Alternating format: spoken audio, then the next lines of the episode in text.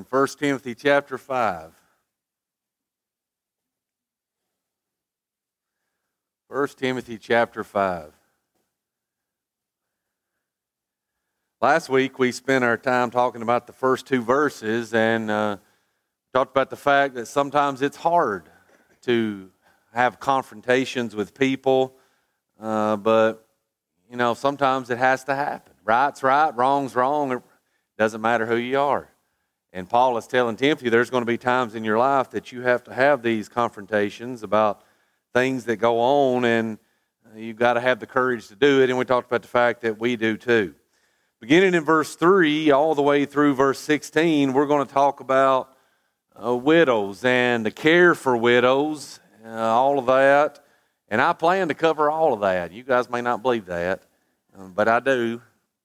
You know, when I study this, this topic is not uh, as applicable to us as maybe it would be to some other countries.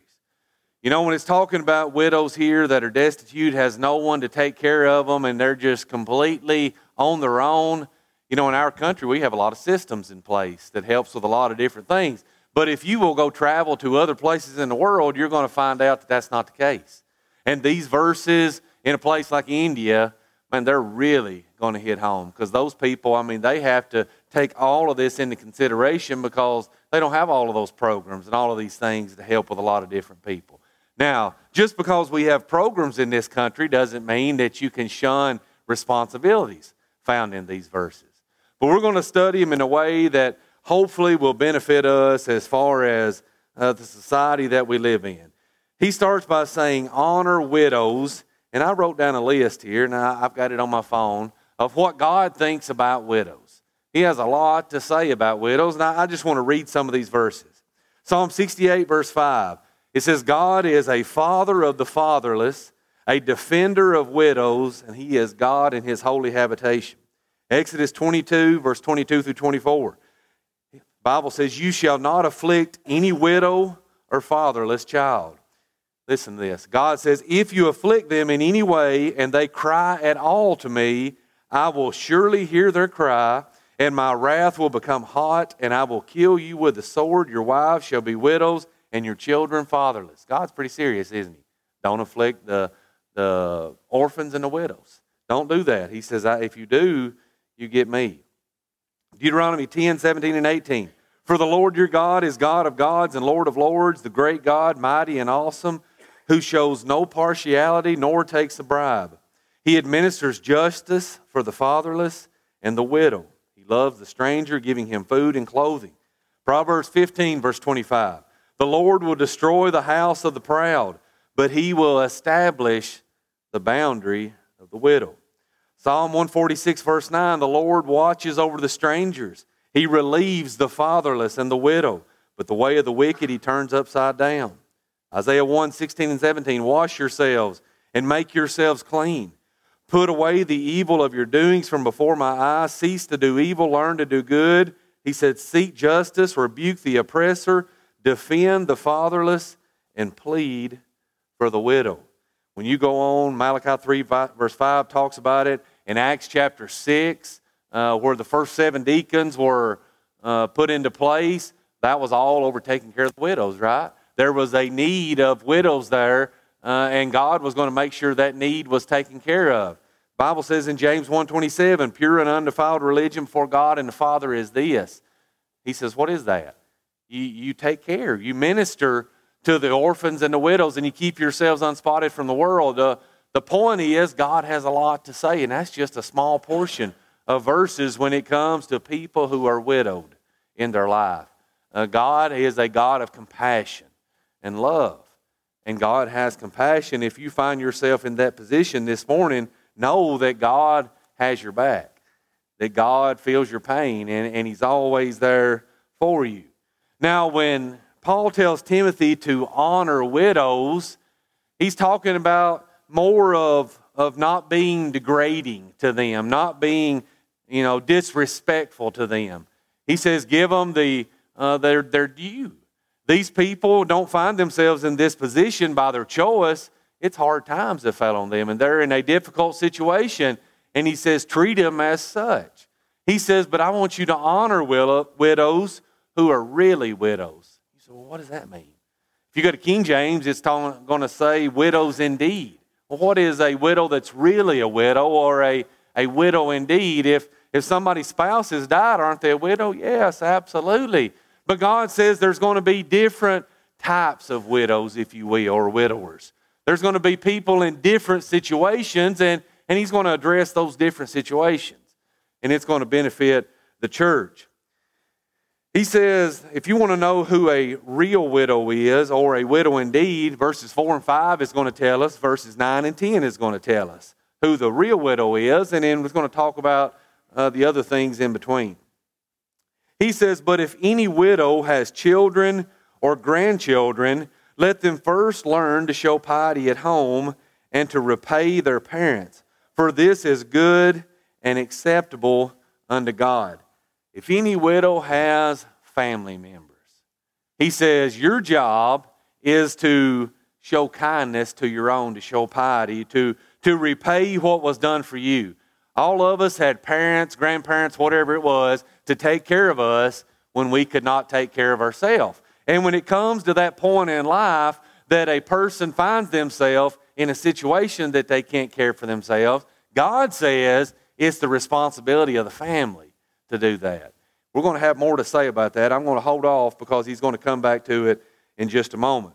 He says, Now she who is really a widow, who is really a widow, somebody that, that he's talking about here, that, and what we're going to see is this is a person that the church is going to, in essence, take under their wing and maybe fully support this person in their life. That's the person that he's talking about. He's not saying that if you're a widow and this doesn't fit you, that it doesn't mean you're not a widow. No, it means you're not a widow that's going to fit the qualifications to be under full support of the church. He says, now the person that he's talking about is someone that is left alone, somebody that is destitute, somebody that finds themselves in this situation and maybe their husband has died, they have no way of making a living now, they have no money, and they need somewhere to stay. I told you, in this country, we don't see that as much. But you go to third world countries, you see that all the time. And you see people in this situation, they find themselves without a spouse now. They have no way of making a living. They're not uh, physically able to get out and work. Maybe there's no job available that they could even do. So they find themselves in a position that is very destitute, very, very lonely. And Paul tells Timothy, these are the people that I'm talking about that the church needs to take care of. They find themselves alone, they trust in God. This widow that, that he's talking about, she is one that uh, would put her whole heart into her religion. She is a true Christian. She's one that continues in supplications and prayers. Again, supplication is just a specific, urgent request, and prayers just simply means in the general sense of one that prays to God. This is a faithful Christian, and she does this uh, night and day. This is a person that uh, is a real Christian. And he says this is a person that he's going to talk about when he gets to verse 9 who can be taken in with the number. But he says in verse 8, But she who lives in pleasure is dead while she lives. He's making a contrast between two different groups of widows. He says, You've got one group of, uh, of widows here that they find themselves in urgent need of a lot of things. You've got another group here that maybe are not dependent upon God, and, and we're going to find out probably a, a lot younger. And he says, in way of contrast, this person really trusts in God. This person lives their life in pleasure. The main purpose in life is to to live it up, to have a good time, to, to have anything and everything that they want. And he says that person doesn't need the church. That person doesn't need to be taken under the number and financially supported. In fact, the person that lives their whole life with nothing in view but pleasure, Paul tells Timothy that person is dead while they live. You say, well, that's kind of contradictory, and but not when you think about spiritually and physically. We can be physically alive, physically healthy, and completely dead spiritually. And God says the person that lives their life in, in pleasure, and that's their purpose in life, well, He says, well, they're in trouble. He says, These things command that they may be blameless. Paul tells Timothy, he says, You command these things. This is not optional. This is not something that you take to the church and say, Hey, if you guys are all right with this, and you know, you, you just kind of work it out amongst your that's not what he's saying. He said, These things that I'm telling you that are about people that find themselves in these situations, these are commandments. And remember, Paul's writing this letter so Timothy knows how to behave himself in the church. 1 Timothy 3, verse 15. He says, All of these things I'm going to tell you, that's how you deal with different people. You teach these people this, you command these people this, so that they may be blameless, so that they may be a person that blame cannot be brought upon them. They're a person that, that lives above reproach. An elder is one who has to be blameless. In fact, all Christians, in essence, if you're going to be a faithful Christian, should be blameless. You should be a person that lives a life above uh, being accused and, and blamed of a lot of different things. My question is who's the they? You command and you teach these things that they may be blameless. Well, who is that? Is he talking about, you know, the the widows that's taken under the number, the, the younger widows that lives in pleasure? Is he talking about the whole church as a whole, or, or who's he talking about? Or is he talking about family members of the people that, that are under consideration here? Well, that's a good question. That's a good question. And commentators, they all go in all different uh, ways when it comes to that. I think you can just apply it to everybody. But in fact, when you get to verse 8, he's going to go and he's going to talk specifically to the family members. He says, But if anyone does not provide for his own, and especially for those of his household, he has denied the faith and is worse than an unbeliever. We, were, we use this verse a lot of times, and a lot of times, in all truthfulness, we use it out of context. And we talk about the fact that if somebody won't work and provide for his family, that you know he, he's worse than an unbeliever, and that is true. 2 Thessalonians 3, verse 10, if man won't work, neither should he eat. So, in fact, that is true. But in this specific uh, scripture, God is talking about people that won't provide for a widow or, or widower family member. And he's saying, if you won't take and provide, and the word provide means to think of beforehand. If you don't, uh, if you don't make plans, if you don't put it into practice in your life, and have it all figured out to when something happens, maybe to one of your parents, one of your grandparents, whatever it is. If you don't do that as a Christian, he says, you've denied the faith. You've denied the faith. What does it mean to deny the faith? Well, if we're a Christian, we profess to be a Christian.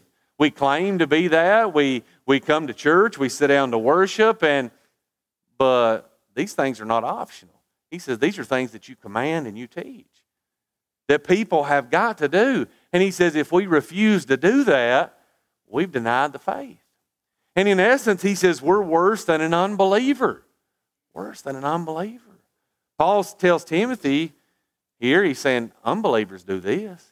People that are not Christians, if they find their family members in great need, they step up and, and they take care of them. So, in that sense, if we won't do that and a non Christian will, we're worse than a non Christian but in another sense, if God commands us to do something and we don't do it, we're in trouble, right? It's better to have never known the way of truth than to know it and to turn away from it. So, in all truthfulness, in that sense, we're worse than an unbeliever, too. What does it mean to provide for those of his own and especially of those of his household? Those that are of his own, that would simply maybe mean extended family members. How far do you take that? That's a tough question, isn't it? How far do you take it?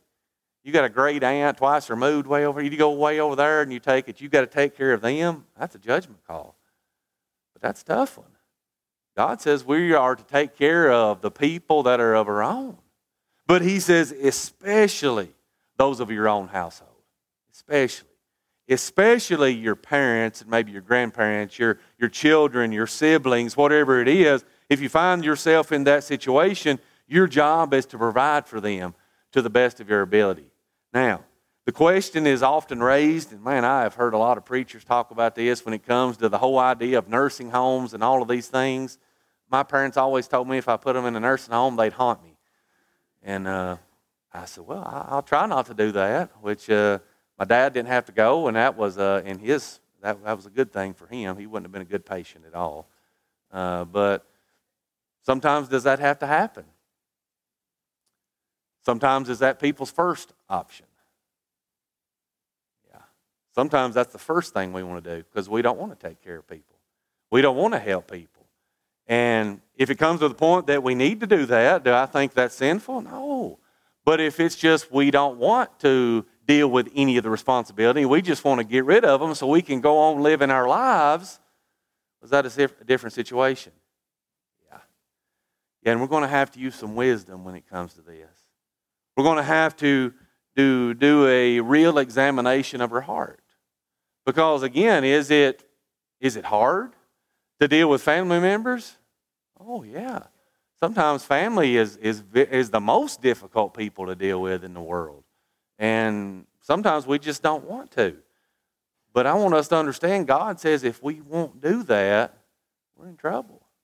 We're in big, big trouble. So we need to take that very, very seriously. Don't take it lightly and just, you know, when it comes to those decisions that need to be made, and uh, that's a big deal. What about when we find ourselves, maybe that family member's in need, and, and maybe immediately we want to go to the church and we want to ask for help for that family member, but in all truthfulness, we have the capability to help them ourselves. Is it the church's responsibility if we can help them ourselves? No. No, and that's what Paul is dealing with here. He said, You've got to teach people this. Take care of your responsibility first. And if there's no one there to take care of that responsibility, maybe they're not capable, truly not capable, then the church is to step in. The church is to, to step in and to take care of this situation. In fact, that's what he deals with in verse 9. He says, Do not let a widow under 60 years old be taken into the number. What does he mean? Well, if maybe you've got a, a registry here and you've got this group of people, and, and maybe the church decides, hey, you know, we, we've got to take care of, of this number of people, he's going to give requirements, if you will, for that person to be able to be taken in. Say at Willow Avenue, if we had 10 widows or widowers that we were just going to take in and on a weekly basis we were going to support, they would have to fit within these requirements. And, and, that's tough, isn't it, sometimes? But God gives that for a reason. He's, he's trying to not burden the church. And again, sometimes we want to burden the church with things to relieve ourselves of our obligations, but He doesn't want the church to be burdened. The church's job is to seek and to save the lost. And a large part of, of what we give to the church should go to that, perhaps the majority of that of the teaching and preaching and converting people and all of those things. And if the church is burdened with a heavy load of, of taking care of so many people, what happens? Well, then those other responsibilities, they get put to the side. And we lose sight of our focus. So he wants to make sure that he has Timothy put in place to, to make sure to teach all these people this. He says, don't let them be taken under the number unless they're at least 60 years old. Why did he pick 60 years old? Well, one reason is during this time period, people didn't live near as long as they did now. If you go to, again, to a lot of these third world countries, the life expectancy is far lower. If you're in India and you're 70 years old, you're an old person. You're truly an old person because people don't live that long. They get, you know, all these diseases and accidents and all of these things. So during this time period, I'm sure it's the same. You got a lot of poor people you got a lot of sickness, a lot of, you know, accidents, just things that, that we don't think about today. And he says if somebody gets to the point that they're 60 years old and they're a widow, odds are they're not in very good health. Odds are they're not going to be able to, to get a job and work on a weekly basis to provide for themselves. So, first, you look for somebody that's of age, somebody that's younger than that. Well, what can happen? Well, if they're healthy and they're young enough, they can get a job. They can do a lot of different things to provide their own living. For always providing our own living, it, it helps us uh, physically, emotionally, mentally, all of those things, and God knows that. Uh, it, it hurts our pride to ask for help. It hurts everybody's pride to ask for help. And again, God knows that. And He doesn't want people that don't truly need help uh, being taken care of by the church. He says, don't take them in unless uh, they are at least 60 years old, not unless she has been the wife of one man. Again, God says if this lady has been somebody that's been married four or five times and, and she's been somebody that's not lived a life that a Christian should live, well, you don't take her under the number. You know, some brethren believe that if she has been married more than one time, then you cannot take her into the number no matter what. I don't, I don't agree with that. Because here in just a minute, he's going to tell the younger widows, hey, if you, you're young enough and you become a widow, he says, marry again, remarry, find you somebody else. If he's going to tell them that it's okay to remarry and the second husband dies, but then they can't be taken care of, well, it wouldn't make sense to tell them to remarry, right? He should have told them just to stay single and, and hope everything works out, and then later on they could be taken care of. But this is a person that's scripturally okay with God. They maybe, you know, I, I've known people that's been married a few times, and their spouses have died a few times. And that's a difficult situation that people find themselves in. And in no shape, form, or fashion did they do anything wrong. Romans 7, the first three verses, talks about the fact that death severs the covenant.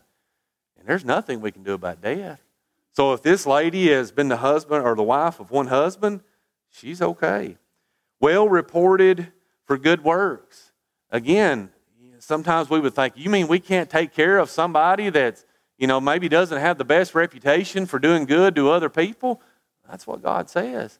He says, I'm looking for somebody to be taken under the number that's lived the real life. That everybody knows that, you know, she has tried to do what she could. Maybe she's a Dorcas. You know, remember when Dorcas died, what happened? Man, all those people are coming around and they're standing around and they're showing all the things that she did. This is a woman well reported. People know that she's the real deal. If she has brought up children, you know, I thought about that. We're talking about somebody that's taken under the number, and God says the children have the responsibility to take care of her. Well, this lady, he says she's brought up children. Why aren't her children taking care of her? Well, that could be a lot of reasons, couldn't it? Number one, her children, they may be dead. I don't know. Number two, her children may be not following verse 8. Maybe they have refused and they don't want any part of taking care. Again, a lot of people, they just go stick their parents or grandparents or whatever in the nursing home and don't think a second thought about it. And, and they really don't care. And again, that's not biblical. But this woman that is going to be uh, taken care of, it's a woman that's been a good mother. She's been the kind of person that God would have her to be. If she has lodged strangers, Again, during this time period, it's a little different than how we live. You know, when people come to town uh, and they were traveling along, it was commonplace. If you were a good person, you brought them in and you let them stay with you. Some of you have, have told me way back when, when maybe there was a gospel meeting, a visiting preacher and his family, what'd you do? You took them into your house, you let them stay with you, you, you fed them, all of those things. Again, what God is looking for. If she has washed the saints' feet, again, the time period is under consideration here. These people have traveled and, and their feet are filthy with their sandals, and she has shown hospitality. She has shown humility. That's what the whole lesson in John 13 on washing feet was simply on humility. It's not a church practice that God would have us to do, but it's we're looking for the person uh, that's humble, that's willing to do whatever it is that they need to do if she has relieved the afflicted, if she has diligently followed every good work. Again, we're looking for a Christian lady. Verse 11, he says, But refuse the younger widows. Refuse them. He's not saying don't help them. He's not saying that, that you can't provide some type of aid. He is simply saying you do not take them under the number. You don't put them on the payroll of the church, if you will, if they're younger. Here's the reason why. For when they have begun to grow wanton against Christ, they desire to marry, having condemnation because they cast off their first faith. All right, he says, here's the situation. You take a, a, a lady that's 40 years old and her husband has died, and you take her into the number, and she says, I'm never going to marry again. I need help. I need support. Okay, you take her in. Three years pass, and she decides, I don't know about this. I, think I'm going to look for a mate again. So she has made a pledge to the church. She said, You, you take me in, you take care of me, and, and I promise I'll be this. A couple years pass by, she changes her mind. She changes her mind. She decides she wants to marry again. What has happened? Well, she's cast off her promise, right? She's cast off the things that, that she has said that she would do. God says, Don't take them in. He says, because odds are, if you are younger, when you become a widow or widower, odds are you're going to want to remarry. And that's, that's a good thing. Absolutely nothing wrong with that. He says, and besides this, they learn to be idle, wandering about from house to house, and not only idle, but also gossips and busybodies, saying things which they ought not. He says, if you take a, a, a younger widow in, and again, remember the time period, these 60 year olds probably you know, uh, uh, again, we're, we're more feeble. We're more sickly at the time period. And he says people younger than that, they're going to come in, and, and if you're taking care of them, they've got way too much time on their hand. Let me ask you guys what happens when you have way too much time on your hands? Does your mind wander and you get idle and you get to being a busybody and you get to gossiping and you get to doing a lot of things? In my life as a Christian, if I am busy, I'm a far better person far, far better person. If my mind is occupied, my body's occupied, all of that, but man, just sitting around, that's not good.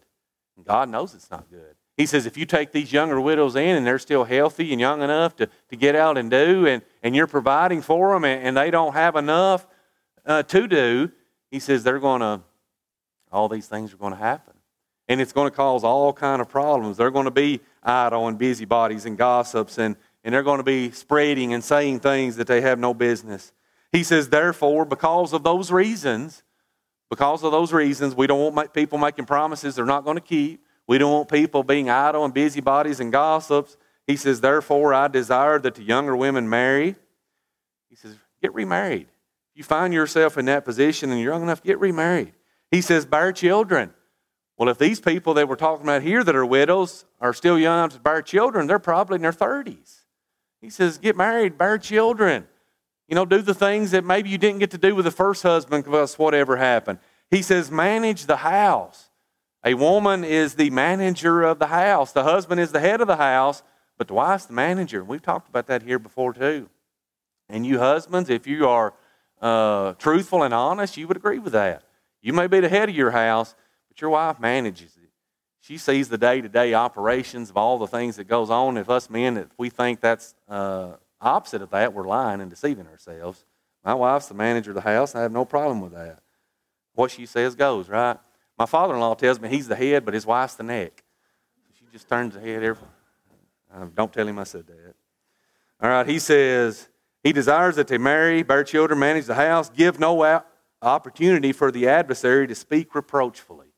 He says do what you're supposed to do, and people won't be able to say things bad against you. Satan won't be able to tempt people to say things bad. He says, I'm telling you this, verse 15, for some have already turned aside after Satan. Some people have not listened to what I'm telling you, Timothy.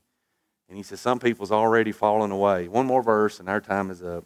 He says, If any believing man or woman has widows, he says, Let them relieve them, and do not let the church be burdened that it may relieve those who are really widows. That's pretty plain, isn't it? If you're a Christian and you got a family member, a family member, now how far extended does that go? That's your judgment call. Don't burden the church to unburden yourself because God is not pleased with that. I appreciate your attention.